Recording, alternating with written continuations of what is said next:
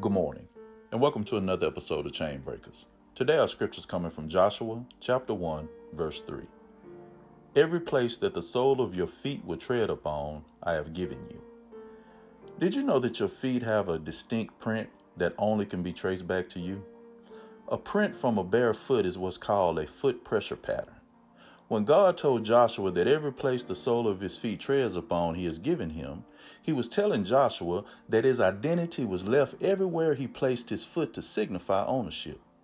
God declared it was Joshua's land, but Joshua didn't take possession of the land until he walked on it and left his identity. What are you going to walk on today to leave your foot impression as an identity of ownership? God bless you and have a great day.